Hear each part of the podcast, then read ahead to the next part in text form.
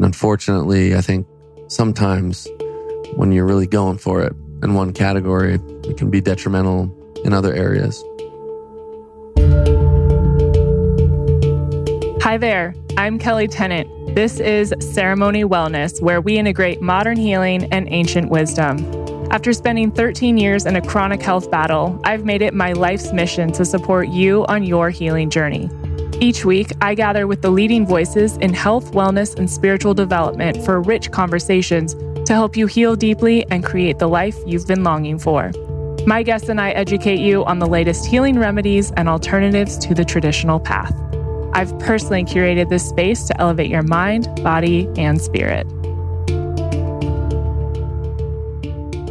Today's guest is someone that I admire and look up to greatly. Logan Gelbrich is the co founder of Deuce Gym, and he created this incredible thing called the Hold the Standard Summit.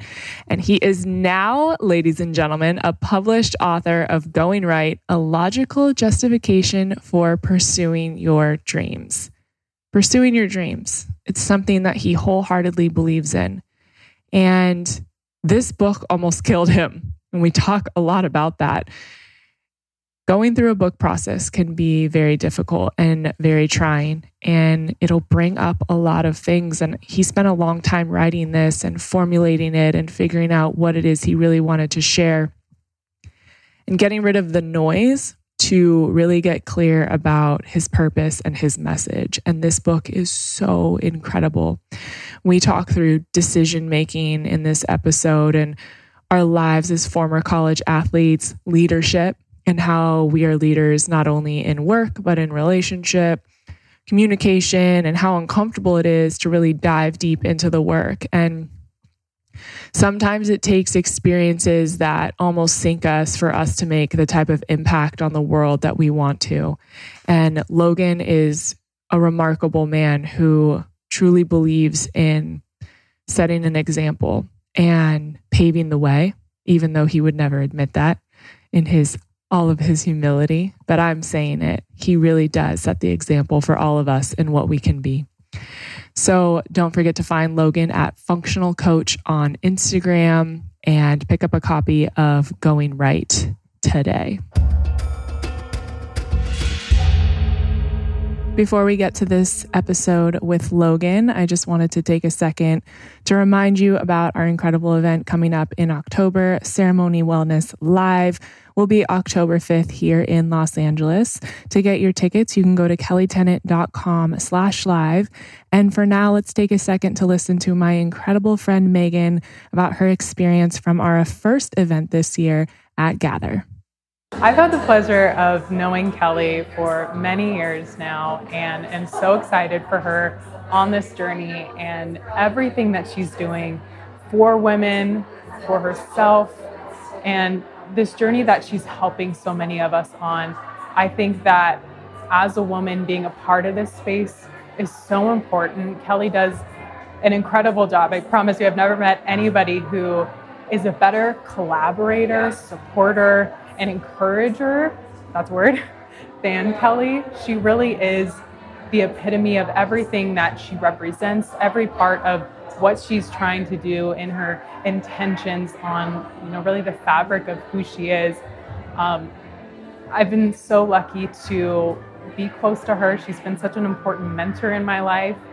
Uh, oh my gosh, I'm like gonna get emotional. I'm just, I'm just so appreciative of Kelli and this space because it's what I need to. This is a space where I need to heal. I want to learn more. And Kelli's really giving women, myself, herself, the platform to be our best self and build a community like many of us have never had before. So, very excited and thank you. I actually didn't know until recently that you were a former college athlete, mm-hmm. which is pretty cool. Yeah. I would love to start with that because I don't know if you know, I wrote a book about athletes transitioning from sports into the real world. I did know that. Oh, great. Um, but I'm curious as to how you felt in that transition. And so many of us go through an identity crisis. And I think that's one of the hardest things is redefining who you are, almost mourning the death of who you were and stepping into this new version of yourself and what that process was like for you. Totally. So like most, I guess, high level athletes or, pe- or people that make it a certain distance in that thing, it becomes such a big part of your life mm-hmm. that leaving it or transitioning away almost becomes like exponentially more difficult the longer you're in it. Mm-hmm. And um, yeah, I played baseball in college and I was drafted after my senior year and played two seasons professionally. And I, I want to be clear about this because I'm a massive advocate for massive vulnerable pursuits, like not hedging. You know, a lot of people, when they pretend to try their best, they use that as an excuse mm-hmm. when things don't go well. So I'm, I'm on team like plan A only. Okay. Yeah. And I was plan A. I'm on this planet to play Major League Baseball mm. through and through. However, two things really helped me. And I should say that I'm explaining this from a position of someone who I believe objectively did pretty well with that transition. It didn't jack me up too much. And I would attribute it to two things. One is I made a deal with myself, like out loud to myself, that I was going to move about my career in such a way that whenever it was over, that I wouldn't have any re- regrets about that. Mm. You know, and that sounds like maybe cliche or corny, but I literally told myself if this is over in a year or if it's over in 15 years, you need to go about it in a way that you can literally just say, I did everything that I could. And that really helped. Mm. The other thing, and I'm just sort of realizing this in reverse, is like I said earlier, I was never a, a plan B person. You know, it's it's like uh, growing up. Any family friends or teachers would be like, "What do you want to be when you grow up?" I said, "I'm gonna play professional baseball," and they they often wouldn't let me like lose eye contact with them until uh, they gave me the the backup plan. Mm-hmm. Well, what if it doesn't work out? You know, and and I hated that because it wasn't genuine. Like I'm now I'm just making stuff up. Mm-hmm. You know, and there is a difference between being committed to plan A and then also hedging against that thing and not giving your best. And what I did was I, I tried my very best and, and only lived by this plan A thing, but I also could imagine a life after the thing beforehand. And not to like get super like heavy straight away on your show. No, I but, love this. Are you kidding? But um, one of the most widely read books of all time is A Man's Search for Meaning, mm-hmm. Viktor Frankl. And he's a Holocaust survivor. The people who are listening haven't heard of it. Um, one of the observations that he made was people that were surviving these horrific conditions in concentration camps, they practiced a certain type of psychological behavior. And he noticed this when, when people put their hope on like a certain day in the future. Like I know that we're getting out of here next May, mm-hmm. May 1st. I have a hunch. I can just tell we're getting out. And they would, they would kind of, you know, white knuckle it and hold on. And then when May 1st would come around and if they weren't released, it would just crush these people's soul. Right. And they would often wouldn't survive. You know, these people are malnutrition, the whole thing. And that's because the, the trauma period of their life they were only focused on the end of the trauma or the end of the experience. And the people who had success in his eyes were people who could imagine one day in the future, 50 years, I don't some time outside of this thing where maybe they had a family and they had a house and it was peacetime. They didn't need to necessarily know the details, but they could picture that. So step outside of the Holocaust and get back to my simple ass life. Uh, I could fully commit to my sport and the preparation of that sport, but I could see myself being an entrepreneur. I mean, maybe in my visions, I was like 40 or something. But I think a lot of athletes get themselves into trouble by focusing so hard on their craft, which they should do. But if they've never imagined a life without it, it's very jarring. Mm-hmm. You know, this happens in relationships, it happens all over the place in our life. And those two things really help me transition because I specifically remember when I got released from the from the Padres, it was sad for sure. Like I wasn't rooting for that day by any means, but I was so calm.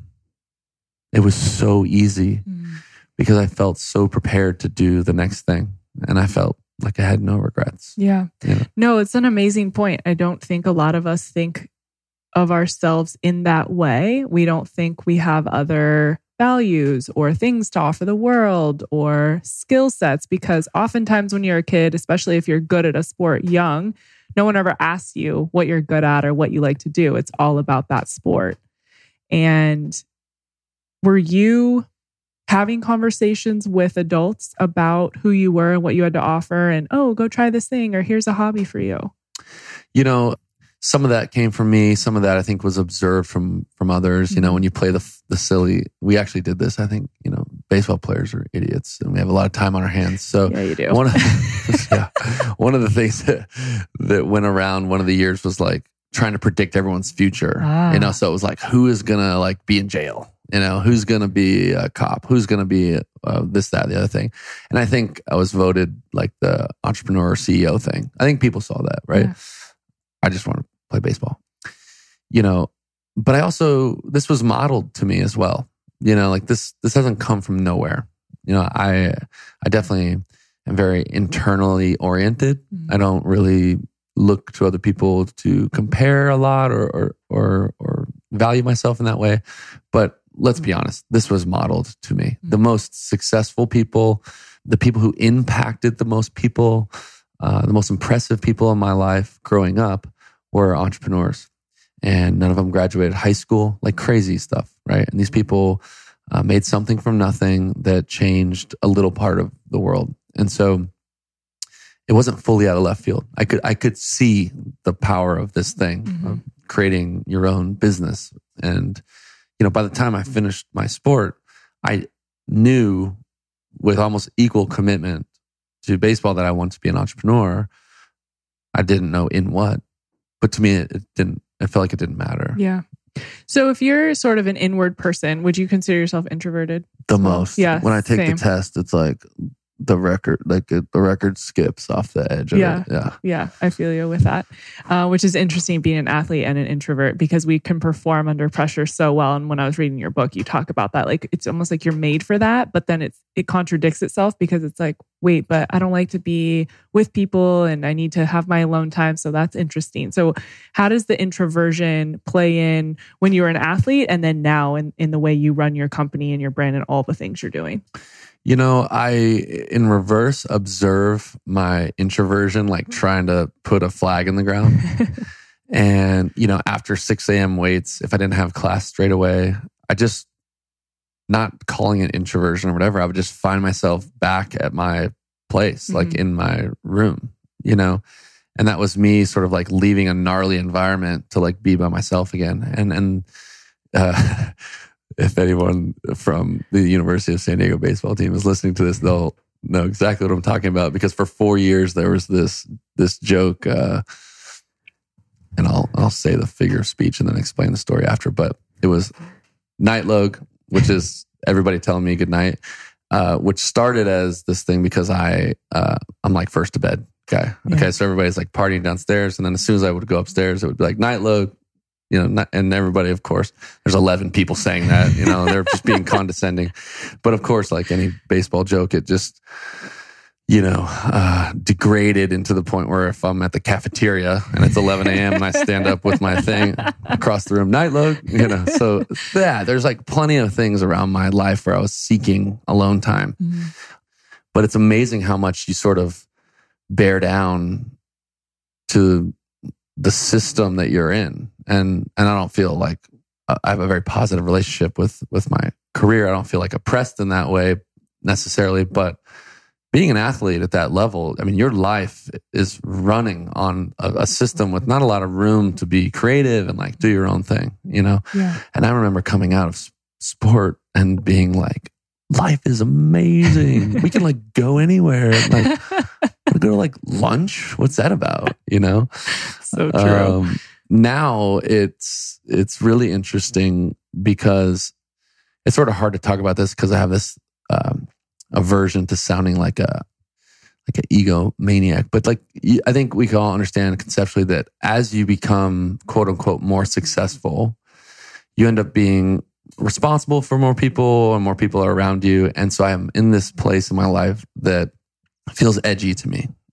And I'm like up against the edge of my skill set to navigate that, mm-hmm. right? Because I'm committed to being a good guy and a nice person, solidly committed to that, you know, but I also need to at some point be committed to like these boundaries, right? And so this is a new thing for me where I need to really protect what makes me great, you know, and if I don't have time alone, then I just can't perform, mm-hmm. right? And so that's that's where I'm at now, and it's it's definitely like one of the big projects or you know, our, in, in our developmental language, it's like my edge, right? Mm-hmm. This is what I'm working on.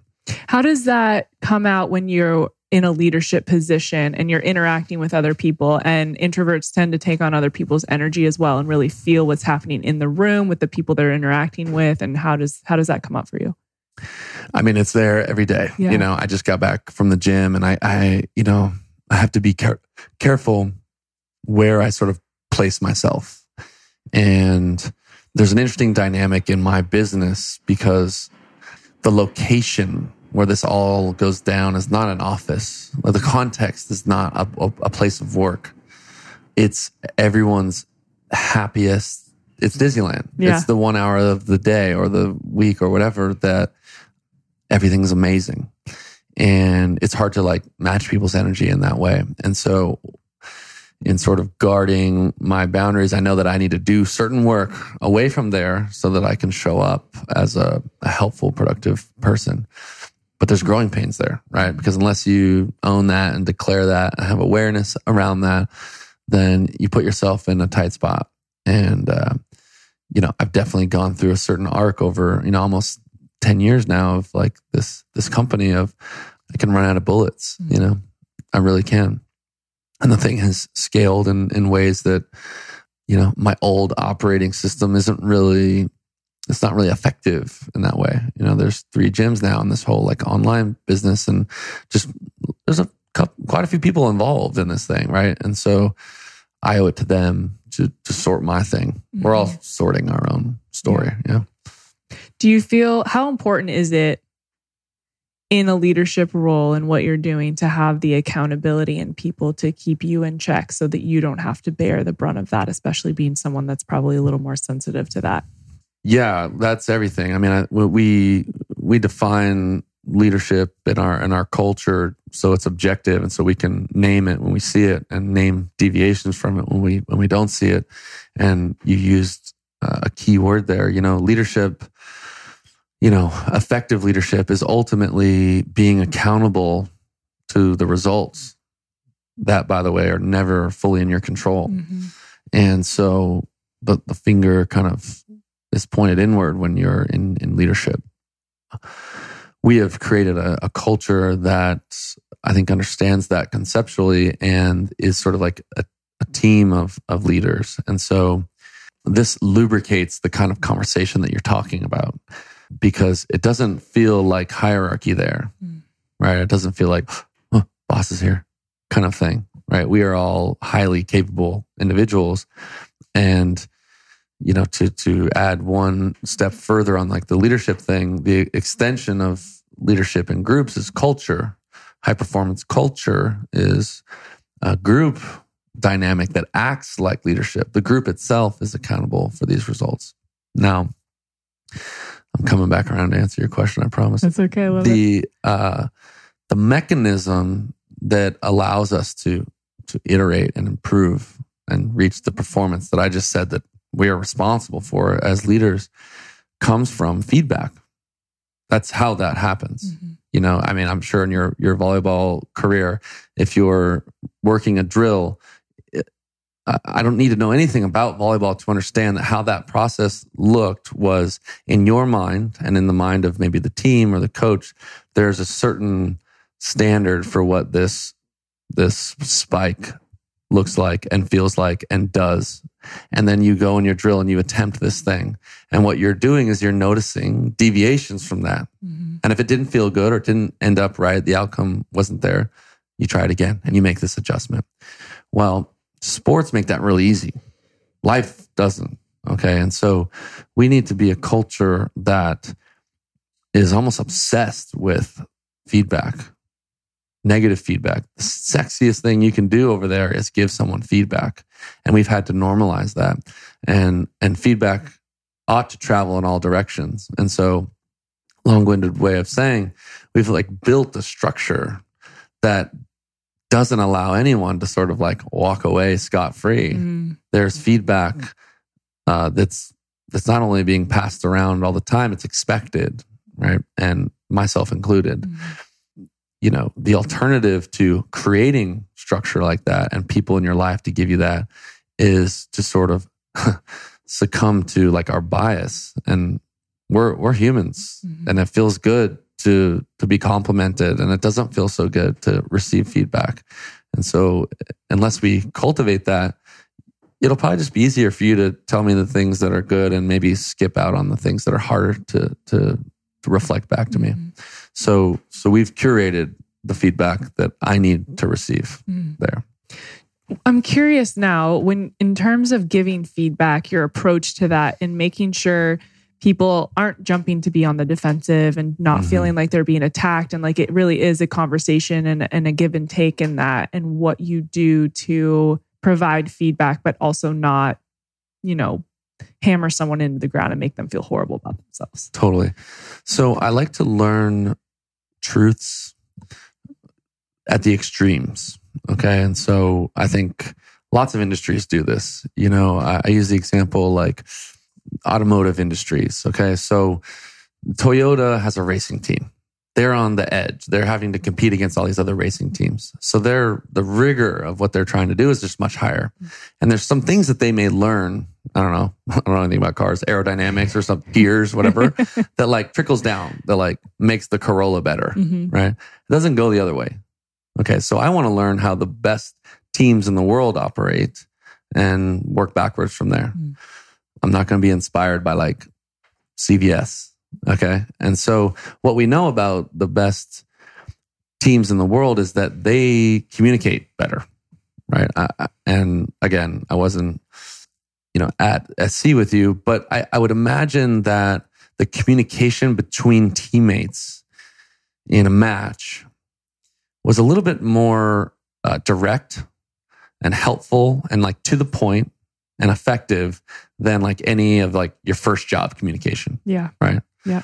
Okay. So like what's that about? And and let me answer that for you. Thanks, because I don't know. well, you do know. It just hasn't maybe been like called out for you. Yeah. Right. What we need for adaptation, change, and specifically giving feedback, which causes adaptation and change, is high levels of trust and willingness right? It's kind of like going to therapy. If you don't trust the thing, and sure as hell, if you're not willing, nothing's going to happen in there. Mm. You're just going to spend a bunch of money for an hour, yeah, right? Yeah. But if you have like uniquely high levels of trust with someone, you can say things to them and they can receive it as like not an attack, for example. Same thing, willingness, right? So the willingness of, of your college career, winning mattered a lot to that group, right? And so at some point you can just say like, I'm okay with it being a little uncomfortable for me to tell Kelli to like hit her mark in this way. And she's a little bit okay with me being direct about that because we care so much about this other thing. Yeah. Right? Yeah. And so you have to to cultivate these two ingredients, like filter for them or or build them up from nothing. And you know, high level sports teams do this. The military does this, right? Like what selection in the highest performing military teams is the probably the best example of creating this trust and willingness, right? They're literally trying to get you to quit. The instructors of, of these selection processes. Yeah. They're trying to kill you in training because if you are unwilling to quit and you're able to do your job, then we can be friends and we can work together. And we can't unknow that we just did this process together. Yeah. Because if I don't trust you, then that means you go work with my friends and my friends die. Right. It's really extreme, but like this is what we're learning. And so for us, it's not life or death, but we have artificially created a mechanism to build this trust and willingness. Mm-hmm. And you know, without getting in the weeds of it, but it's it's this developmental program, mm-hmm. right? It's just really hard to work there.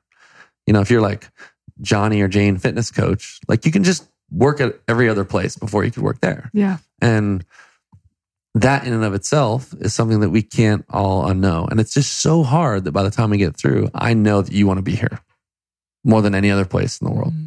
And now we can just have a conversation that other companies can't. So is it hard for you to find the right kind of people that are willing to go to that level and have these conversations and be vulnerable and and, and get in that space? It's totally hard, but I also I don't find them, you know. Um again, I don't want to I'm a civilian. I've never served in the military, so I don't want to be a poser, but like again, I'm just using observations. When when the US decided to like do this war on terror thing, you know, combat changed a lot and the special forces became really, really important, right? Regular than, uh, rather than a regular foot soldier or something mm-hmm. like this. Okay. Cause just the way that the missions work or something like this. So basically you have the US government writing like a blank check to the military, right? We spend more money on this than freaking anything else, right? And they said, I want more Navy SEALs. Double them, whatever. Make a hundred more this year than you did last year and the world power and military wrote this blank check and you know what happened zero more navy seals are made because the process selects itself mm-hmm. right and so for us quite frankly most people quit a lot of people want to do the thing not a mm-hmm. lot of people get in the thing yeah. and so it would be a little bit of like a cart before the horse if I was like running around the country or the city being like, hey, come work for us. Like the moment I'm begging you to do that, it, you know, I'm I'm trying to motivate you, maybe, right? Mm-hmm. And so what I'm saying is um it's a it's difficult to develop and enroll high level people, but like that's how that works. Mm-hmm. You know, the, yeah. the, they're rare, you know. To to give up that process though would sort of give up the thing that makes us special. Mm-hmm. How has this manifested in romantic relationships for you in terms of leadership, communication, being vulnerable, that openness? Yeah, so you know, you, I think we'd like to see skill transfer, right? You'd like, you know, it's like wouldn't we? Wouldn't we? wouldn't right? nice? What is that?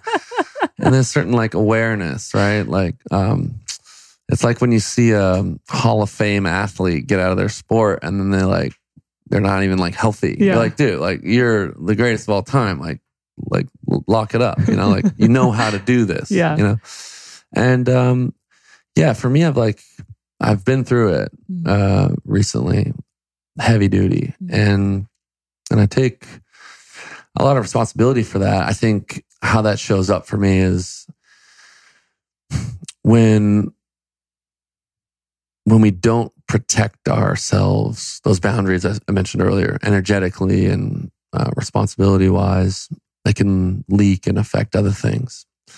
And unfortunately, I think uh, sometimes when you're really going for it in one category, it can be detrimental in other areas.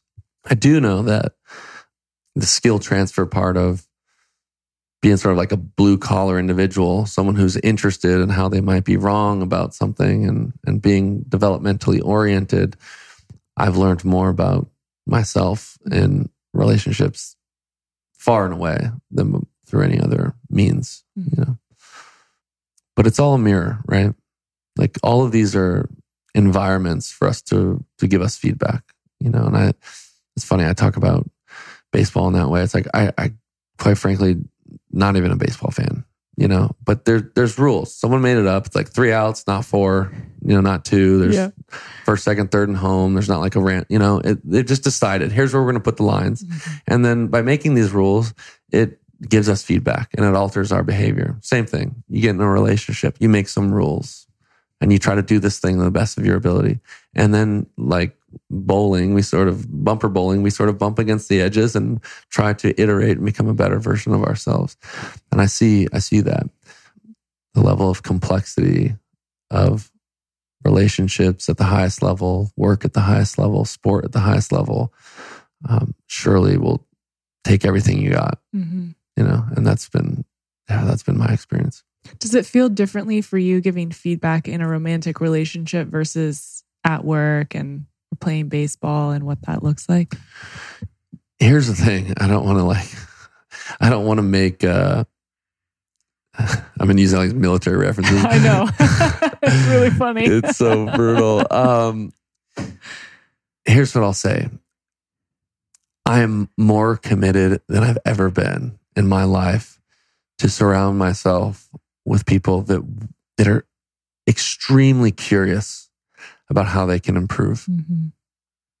And I've I really value that. And and it's maybe it's my own shit, so to speak, but I really get jammed up trying to deal with people romantically or otherwise that uh, aren't interested in seeing that. Mm-hmm. And um and it, I'm just sort of like doubling and tripling down on that.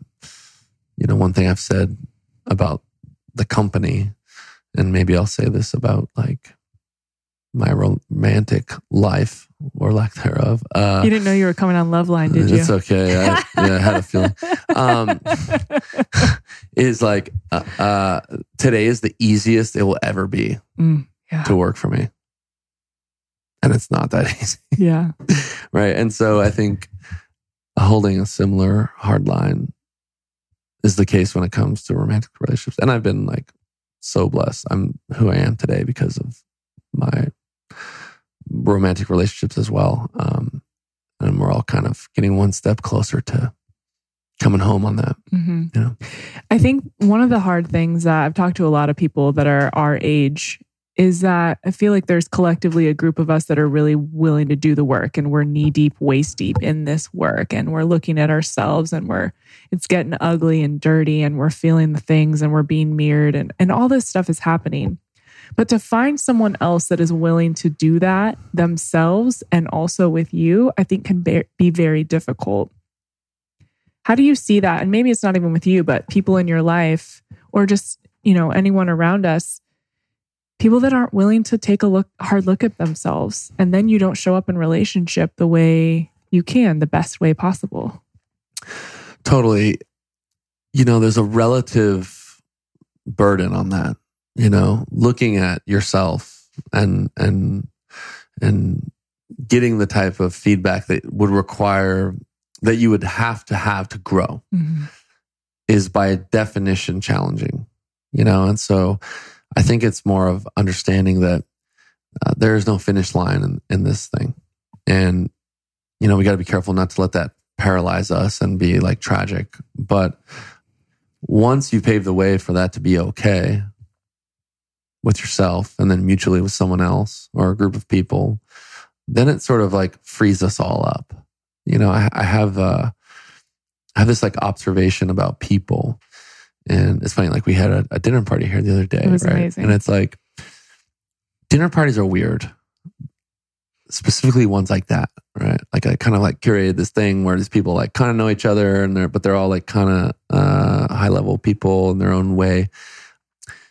But I'll tell you this: hundred percent of people that go to dinner parties hope that it's great. No one drives to the thing, puts on the weird outfit to like be bummed out. Yeah. Now, if you go to a dinner party like this with a bunch of acquaintances, oftentimes it's not fun, right? There's this phenomenon where you have 100% of people sitting at the table wanting the same thing and zero of them get it. Yeah. So and, true. And that's just a lack of vulnerability. It's it's mm-hmm. a lack of like declaring that it this is okay. Mm-hmm. Because what's everybody doing? They're sitting there looking to the person next to them and the person uh, on their other side, and they're sort of like waiting for the fun to be okay. And because no one takes this vulnerable step or declares it or, or makes it safe to do so, everyone's thinking the same thing. No one's taking action. Everyone drives home and says, man, I wish that was fun. Mm-hmm. You know, and so the type of like vulnerable reflection, willingness to do the work, in your words, is it kind of like gives everyone around you permission to do it as well. Mm-hmm. And I think, you know, uh, my friend Gabby says all, all the time, go first, you know, smile first, share first. And, and it sort of opens up that thing because I know that the dinner party that we had here, everyone at that table, including myself, wish wishes things like that would happen. Yes. Right. Yep. That's kind of like what I said right in the toast. I was like, Mhm. we're not here for a thing. I'm not trying to like swap email addresses with you people. But I think we all are rooting for a world where like this kind of thing is normal. Sit down at a table with a great meal. No one's on their phones and everyone's genuinely connecting and having fun. But like what and and for sure. And that was a great group. And I'm not talking trash about our group or whatever. But like I won't tell them. Don't Yeah. worry. They'll never hear this. That's but like kind of what do we do? We just like complain that that's not happening. right. And and I'm not like Well, we're waiting for you to have another one. well that's it's right. on you. That's well, well you and your tequila. That's right. That's right. But and I'm not like uh, writing my my uh, role as hero in this thing, but it's sort of like um, go first. yeah, it's true. It's at seven. It's at it's on Thursday. hmm You'd be surprised how many people would show up to that. hmm You know what I'm saying? Yeah. Well, it was funny when when I was invited to it. I was like, "Damn, I've been wanting to do this for so long. Why haven't I done it?" That's it, right? It's so silly and it's so simple. There was like eight of us here. It wasn't like this whole shindig that you had to like do a whole thing. It was like food and drinks and people. It. Yep. Why is it so hard? Something that you guys messaged me about that you struggle with is what to buy at the store. So, if you're following an autoimmune protocol or somewhat of a restrictive diet in order to heal and get all the inflammatory triggers and foods out of your diet, what do you buy? I've been there. I was there for a long time, actually. And there was so many different pieces of information thrown at me and I didn't know what was right or wrong. And this is why I created our shopping list. And it has all of my favorite foods and products, many of which are AIP compliant, many of which are reintroduction foods that once you start reintroducing, these are some of my faves to have in the shelf as a staple. So if you go to kellitennant.com slash shopping list, you can download that for free today. And trust me, it is an incredible resource. And I'm pretty jealous that I made it for you and didn't have this for myself five years ago. How have you changed the people in your life? I talk a lot about um, detoxing your life and your relationships. People that are no longer serving you, people that are no longer making you better, challenging you, bringing good energy into your life.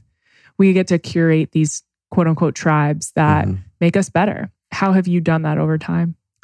You know, I think I receive feedback that this is like a strength of mine, and and I agree. Like I think I'm a product of the people that I'm around, and um, more times than I could ever imagine in the last five years, I've been at a table or in a freaking sauna or at a an event where I'm like, how did I get here? This is ridiculous. Yeah. You know, and that takes crafting. You know, um, there's a word I like to throw around.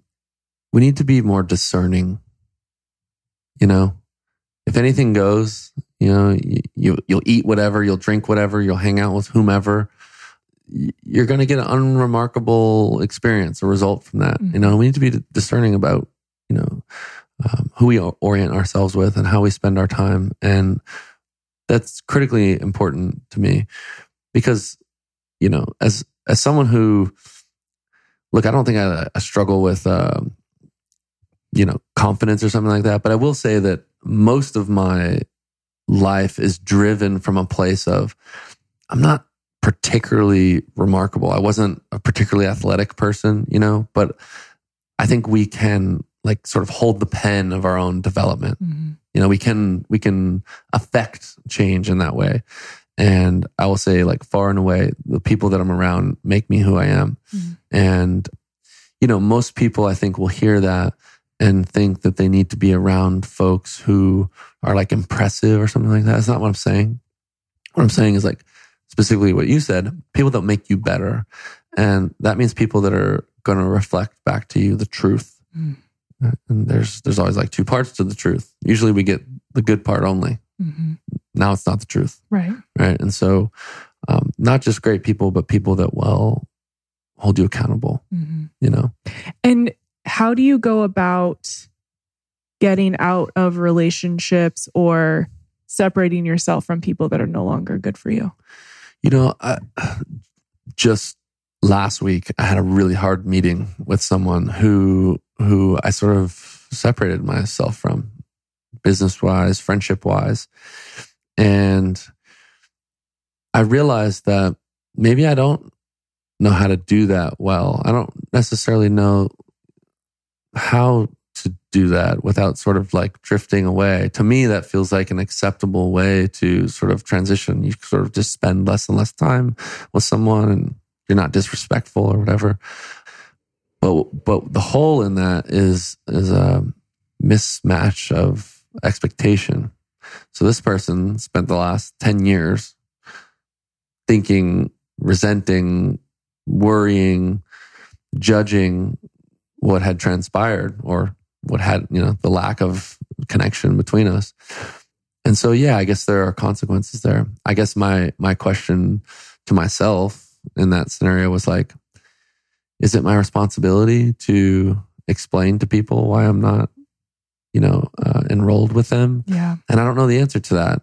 You know, at some point, you, we, at all points, we can only control what we can control. Mm-hmm. You know, and so I sort of found myself wanting to do that better, but also, um, look, if you've ever coached someone in anything, I think you realize the most frustrating, one of the most frustrating environments you can be in is an environment where you want something more for someone else than they want it for you know their, for themselves. Yeah. And um, in that way, I think it's fair to relinquish some responsibility for other people. Mm-hmm. I'm not responsible for other people. You know, I've got plenty of work to do. Myself. Yeah, I know. Who has know? time for that? you know. Um, so that's tricky. Like I'm, I, I'm not an expert, Kelli, but I'll tell you what, honoring yourself, however that shakes out, is far and away more more critically important than making sure that everyone else is okay in all of these transitions. Mm-hmm.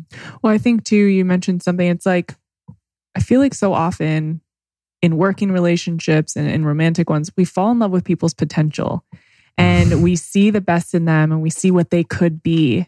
Yeah. And then we try and make them something for us and then they don't live up to that thing. And then we're like, what the hell happened? Mm-hmm. It just, it, there's no positive that can come out of that. Mm-hmm. You have to let people be on their own path. Yeah, that's that's so heavy duty. And uh, I'm not a parent, but um, Emily, who who kind of like runs the gym down here, and she's a doula and an amazing woman. You know, just had her, her uh, first child, and even to the extreme of your own offspring, she has one of the most progressive, beautiful perspectives on that that I've ever seen, which totally like jarred my worldview of the thing, which is that even her child is not like a part of her. It's not an extension of her. This child came through her. It's not a reflection of her. This is someone she lives with. Wow. You know? And so, how freed up is she? She's not, I mean, she's going to parent it up. She's going to mom the hell out of it. but also, you know, she's not personally responsible for this kid's grades or like whether the kid is a, you know, uh, grows up to be one thing or another thing, mm-hmm. you know, and, um, that like took my breath away. Like, what? You know, I was so proud of her, um, to like arrive at that place but also I just knew that I couldn't say that, I believed the the same about the people in my life. And mm-hmm. I'm so mm-hmm. guilty of doing this thing that you're talking about, which is, you know, injecting optimism in people and holding them to some sort of expectation that mm-hmm. they haven't been updated on. Yeah. You know, I didn't give them a memo. you know, fax me your expectations that right. I'm going to fail you at. I think you're going to be great. I'm not going to tell you, but when you're not, I'm going to hold that against you. Damn, that's a hard one to let go of. Yes. It's so hard. How do you let go in situations where you don't feel like you have control? You want to control it, but you realize you can't. And yeah, I got to let go because there's nothing left to do. that, well, caveat knowing the truth about this doesn't make it easier. No. Okay, so there's that. Also, the only way I can stay sane about what you just said is the facts. And the straight up black and white truth is that control isn't real. Okay. And I, I speak a lot about this. This, this is a part of, it's been a part of my life since baseball. And it's, uh, I teach it now in, in my like seminar is here's the, the black and white truth about performance. There are some things that are inside of our control and others that aren't, period. The world that you live in and the world that I live in is uncertain, period. Now, given the, the rules of the game, by definition, the outcomes, like, you know, how great your your podcast does, how much money I may, how many people join the gym, how many home runs I hit or whatever, is not in my control. It's not in your control, period. So it just really pays, literally and figuratively, to spend every moment, calorie, effort on the things that are inside of your control. And when you think about it in that level of rigor, it seems kind of silly mm-hmm. to waste any time over here on these things that are outside of our control. And that's the only way I can find any peace in that. And thank goodness that that's true. Because if it wasn't, then we would be insane people. Because uh, so much of this life is outside of our control and that and that introduces the the sort of like paradox of performance which is like well what do we want we want results mm-hmm. we want outcomes mm-hmm. like when you set goals i mean you, you know there are some different goal setting styles that would you know align with with process but when i have goals in my head they're not straight away process oriented they're like i want this I want uh, a house. I want to open a new gym in this neighborhood. These are results. Like by definition, not my opinion, that's outside of my control. Mm-hmm.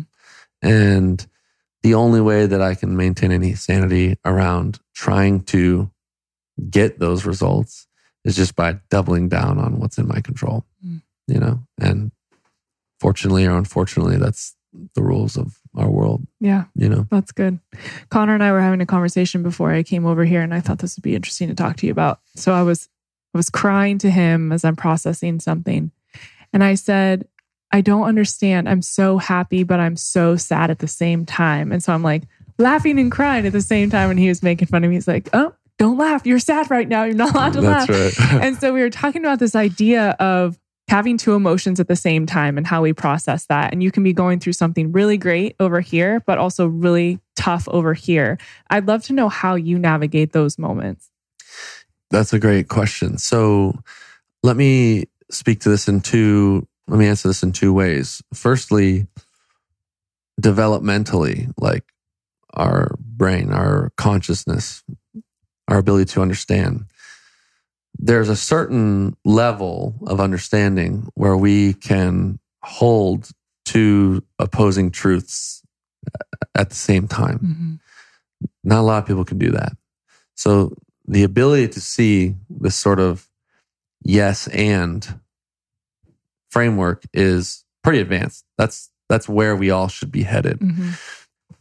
Because a, a limited, a more regressive way of understanding is like either or.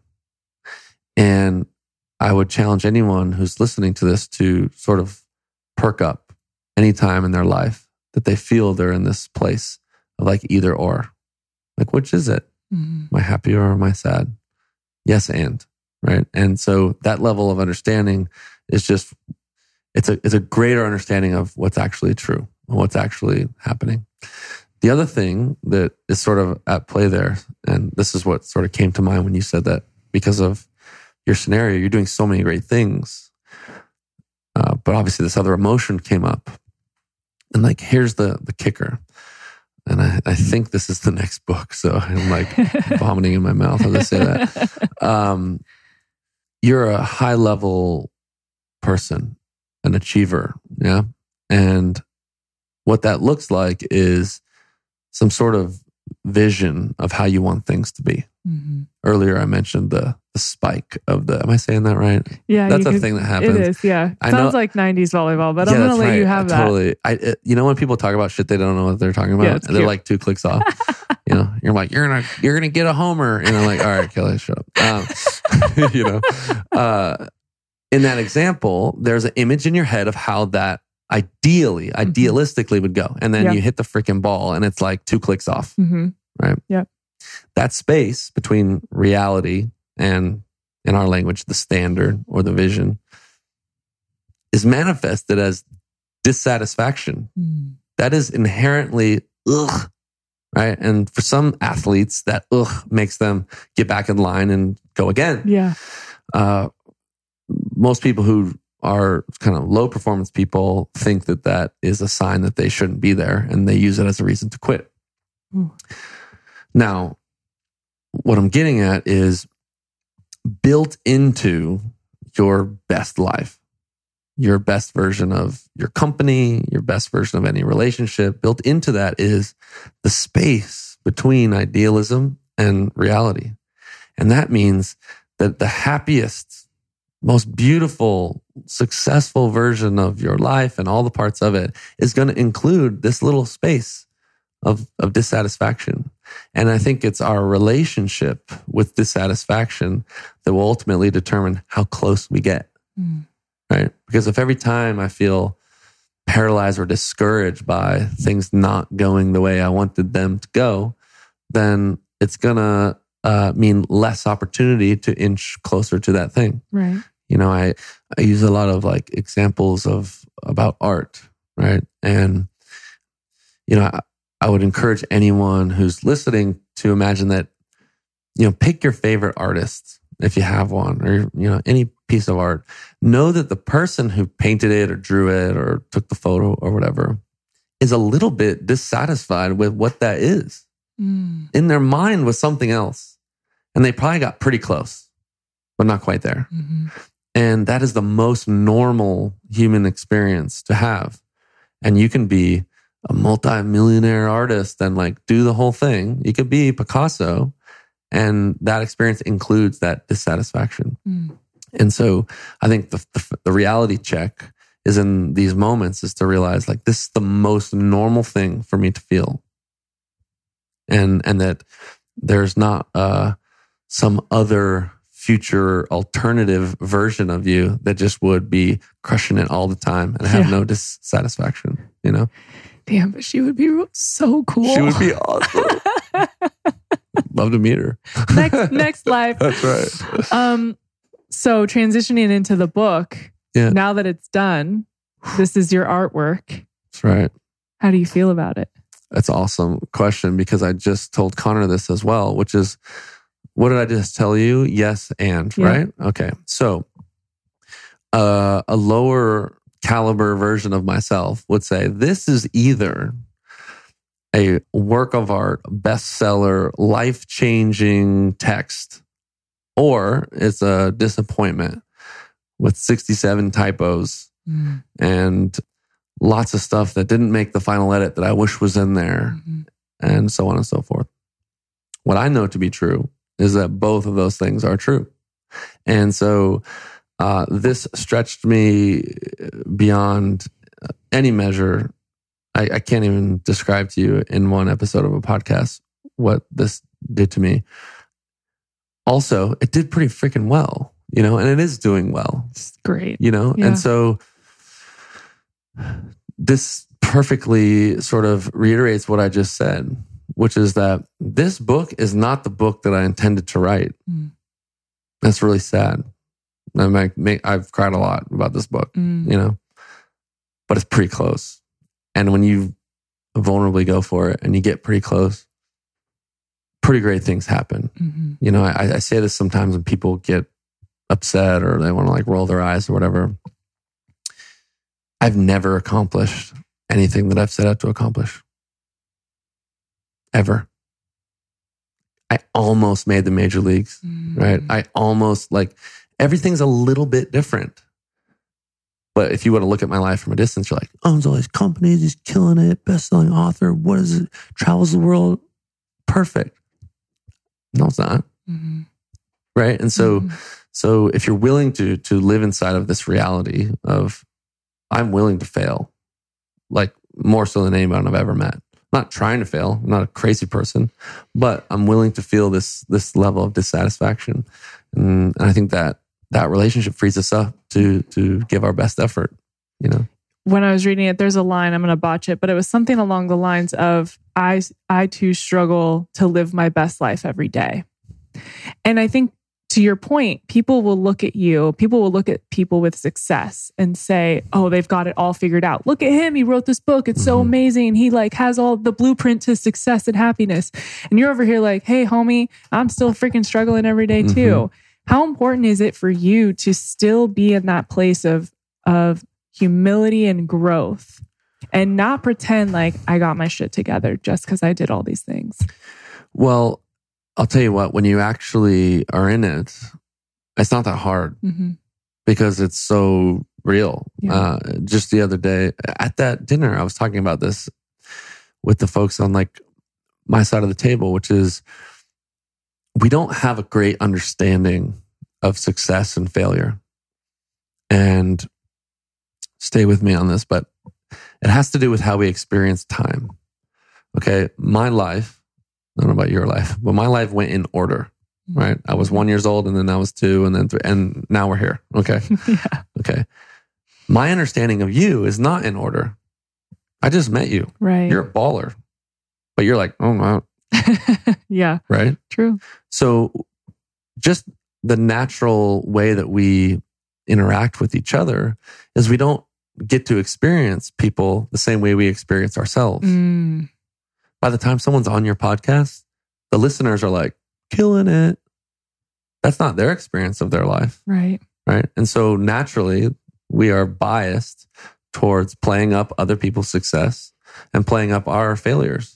Mm. Like I know my failures really well. Yeah. You don't. Right. Right. And so your perception of me is not correct. Mm-hmm. Right. I, I guarantee you that your bias is to make me a little bit better or a little bit freer of my reality. Mm-hmm. Right. And my bias is to not really recognize the, the maybe quote unquote cool stuff. Yeah. Right. And so it's from that perspective that uh, I think if we truly understood that, more people would try more things. Fewer people would would do this um, this behavior I observe where quote unquote regular people want to make others special. Mm. Right? Yeah. Well, no, like when when Kevin Hart does something, it's just slam dunk, give me an extra 10 million kind of thing. Mm-hmm. But that's not Kevin Hart's experience, right? But we all experience our own life the same way that I just just said, in order, full of failure, full of ups and downs to where we're kind of like making choices on bad information. Mm. You know? Damn, that's so good. How do you keep yourself from being hard on yourself? Whew, uh, I don't. Um, yeah. I'm very hard on myself. Mm-hmm. Or where do you draw the line? I guess. Yeah, it's a good. It's a good question. I, I think um, I'm still learning that. Mm-hmm. This gets into like strengths and and shadows. Mm-hmm right? So, for example, one of my biggest strengths is willing to to like do the work, so to speak. Right? I'm not going to make any assumptions that like I'm just gonna, anything's going to be easy. and work harder than the next guy, kind of thing. Right? I can endure. That's like I thing. So is that a strength or is that a weakness? Mm-hmm. I mean, it also has some shadows, major ones, like ones that have cost me like lots of heartache in my life, you know? And so my relationship with this idea of being hard on myself has really served me for a long time. Mm-hmm. Now, the more responsible understanding of it would be to see that as a strength, but also have this kind of like insurance policy or this like awareness to be like, hey, like this is how this goes bad for you. Right. Mm-hmm.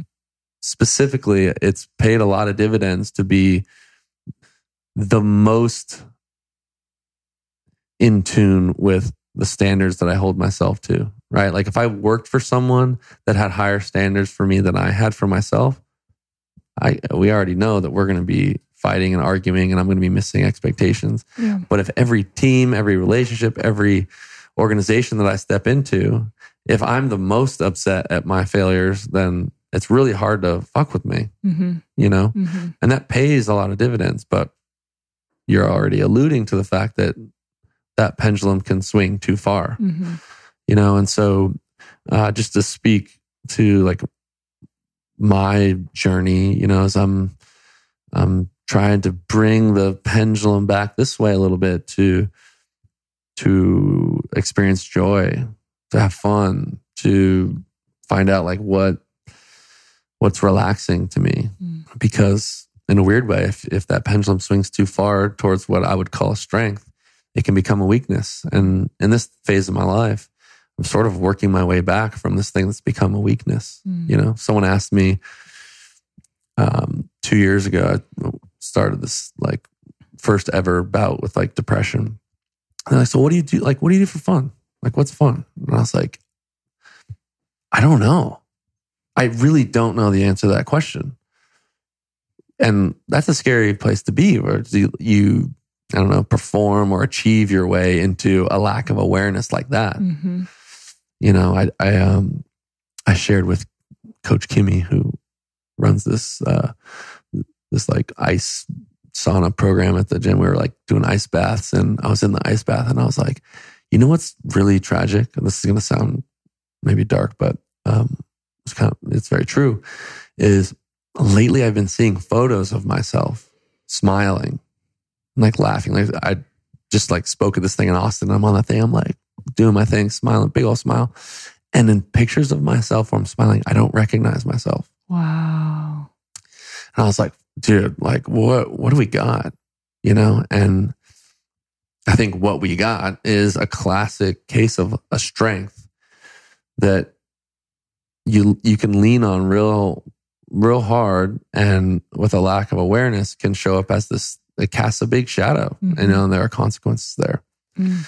so being hard on yourself can really serve you but i think uh, being hard on yourself with awareness is maybe the best iteration of that Mm-hmm. So, what does going right mean for you? So going right is like a figure of speech that I made up because I wanted to to bring clarity to this concept. And this book is a decision making book, right? So decisions, I think we think of like a fork in the road. Going right is like one type of decision making. Going left is another. To simplify, going right is self respect. It's moving towards your peak expression. Maybe a corny version of that is your dreams, idealism. To the left is self sacrifice, right? Is it's um, a fear based thing where you're seeking comfort and security, and you're conceding your best self. And I wrote, I wrote the book uh, based on an observation that I had in that period that you asked me about before, Mhm. after sports. And I came out into the real world, quote unquote, and I observed that most adults were on like a full time job basis, trying to explain away and justify why they were completely giving up what they wanted with their life. Mm. Like ubiquitously, everyone is doing this. And it was so rare that to do the opposite that we've made it out to be crazy. And uh, so I believe that most people, maybe who are listening to this, think they have two choices. And both choices are bad. One choice is the life you want, pursuing your best self. And that's unreasonable, illogical, crazy, setting yourself up for failure. That's door number one. Mhm. Door number two is specifically knowing, having certainty and safety, which feels good, about a life that you know you don't want. And based on the descriptor that I just gave, unless you're a crazy person, you just pick door number two. Yeah. And then you get behind that door is a whole community of people that lock arms and they c- complain with each other and they talk about how you can't blame us and our hands are tied. And it's this sort of downward spiral thing. And so I figured that all of the reasons for picking door number one, like your best expression, are emotional. You know, like that's what a pep rally is. Get in the room, let's do it. You know, some speaker comes like, I want you to stay in school and you can be an astronaut. It's going to be awesome. And you leave there, you're like, fuck yeah, I'm doing it. And then the emotion goes away. And then you're just there. Mm-hmm. And we know that emotion is like a fleeting thing. It's not very sturdy. Mm-hmm. And that all of the pursuits that I know of that really express this sort of idealistic best self, they're just too long and too difficult for an emotion to take you there. Mm. So I decided, like, okay, I'm going to write this thing where we're going to take all the emotion out of it. And I want something to exist in the world where people could still give up their, their best self, but they couldn't keep telling me that it was the smartest thing that they could do. Mm-hmm. Right. And so the book then proves in a sort of objective manner that you are more valuable to yourself and your community, like mathematically, by pursuing this this thing, your Mm. your your dreams, what you want to do on this planet. And now these people can't unknow that. Mm. When you talk to people that have read the book, and I've seen, and you post about it, and I've talked to a lot of people that have read it, um, and obviously your launch party was so fun. But what do you feel people are getting from this? I think it's um this wasn't necessarily the intended purpose necessarily, but it's sort of like a passport to do the thing. Mm, You know, it's a permission, yeah. you know? And because look, there's plenty of emotional reasons to do it. I mean, everyone who is uh, giving up, so to speak, and they're working a job they don't want to work, and their lifestyle is one that they feel like they have to live, but they don't really want to live, all that. Emotionally, they they know. Like I, I have a firm mm, hypothesis, we'll say, that no one is born, lives a life, and dies without ever considering this. hmm Like I think, I mean, for me, it happens a million times a week, probably. But I think even the person who's just like pushing it away, pushing it away, one time doing laundry, they're like, yo, what the fuck am I doing? Yeah. At least once. Right. And so I think deep down, we, we know this. And so um, all I'm saying is that the emotional appeal to this argument just isn't enough. It's just not working. You know, if it was enough, one pep rally and we're doing it, Mhm. right? You watch Rocky Four once, you're doing it, right? But that's Yeah. not what happens. No. And eventually we we get in our head and we try to rationalize this. So if you want rational, I'll give you rational. And if I can prove to you that these like unique characteristics that you can only earn doing this thing, uh, then you would you'd be forced to realize that there's only one choice. hmm And um, you know, part of the reason why people are going on this sort of like bad model, you know, door number one, door number two, that isn't real, is it goes back to what we spoke about earlier around uncertainty. hmm We don't like uncertainty. You mentioned you like some control. Am I right? Yeah. We all like a little bit of that. Yeah. Okay. Well, if we make out this sort of like best life, you know, this this idealistic pursuit that's really uncertain, that's never gonna feel good. And let me be honest with you, as the author, it's uncertain. You read the book, I don't know how it's gonna work out. Yeah. I spent 20 years chasing a thing, it kind of didn't work out. Now, the other choice, the one that you're saying is safe, that's a lie. It's not.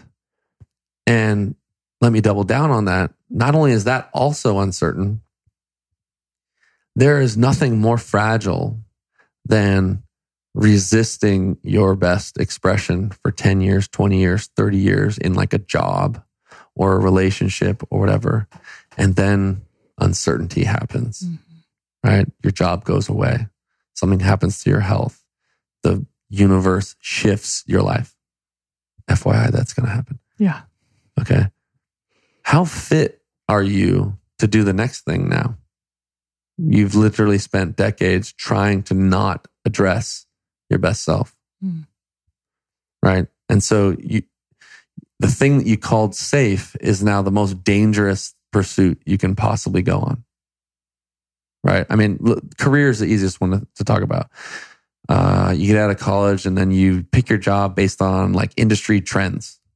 Right? I'm going to be a machinist, you know, at, you know, Boeing or whatever, you know, and it's like, great benefits and like the industry's trending and the company's huge and and all the stories we try to rationalize about why that's smart. Meanwhile, you don't give a shit about this thing.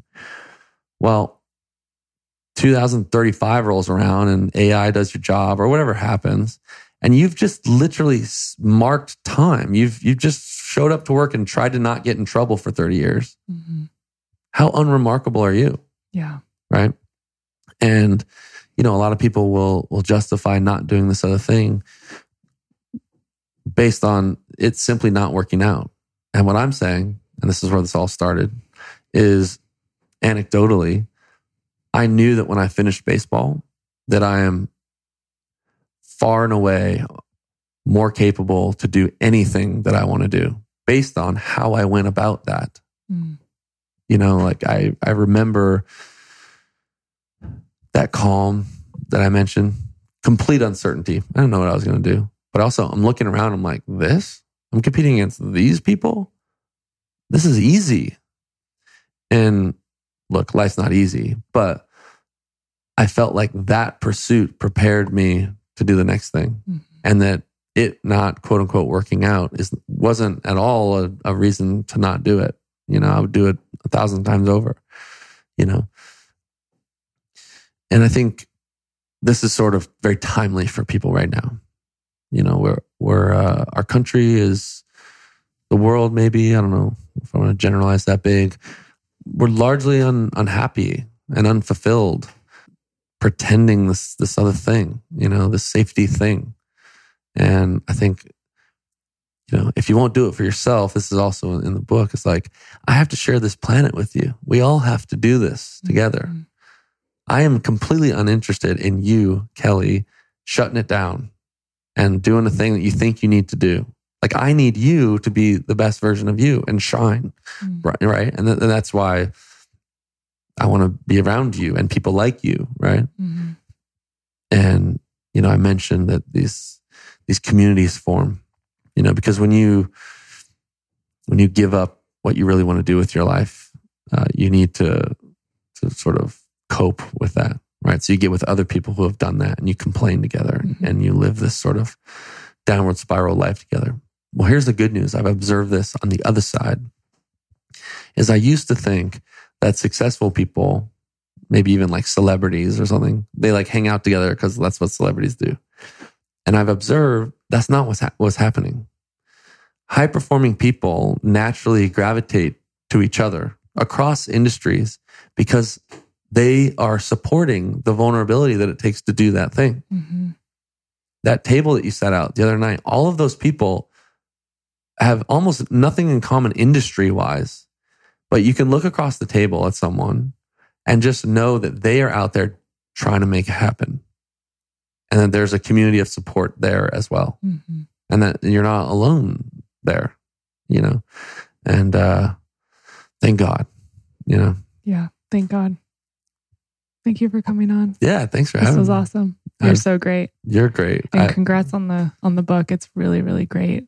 I uh I'm super excited for you and I'm excited for everyone that gets to read it because I really do think it's something that can make a huge difference and this really is about permission and mm-hmm. we all need permission to step into our best selves and have people like you give that to us. So thank you. Yeah, thank you. I think we all have probably lots of people, but at least one person in our life that we really see something in. Mm-hmm. I mean, you mentioned it, earlier, right? Like these people you see potential in. So like maybe don't like date them necessarily yet. Just but this is like the book that you you gift to someone to mm. give them permission to do the thing. Mm. You know, and um I appreciate you for doing it. Thank you.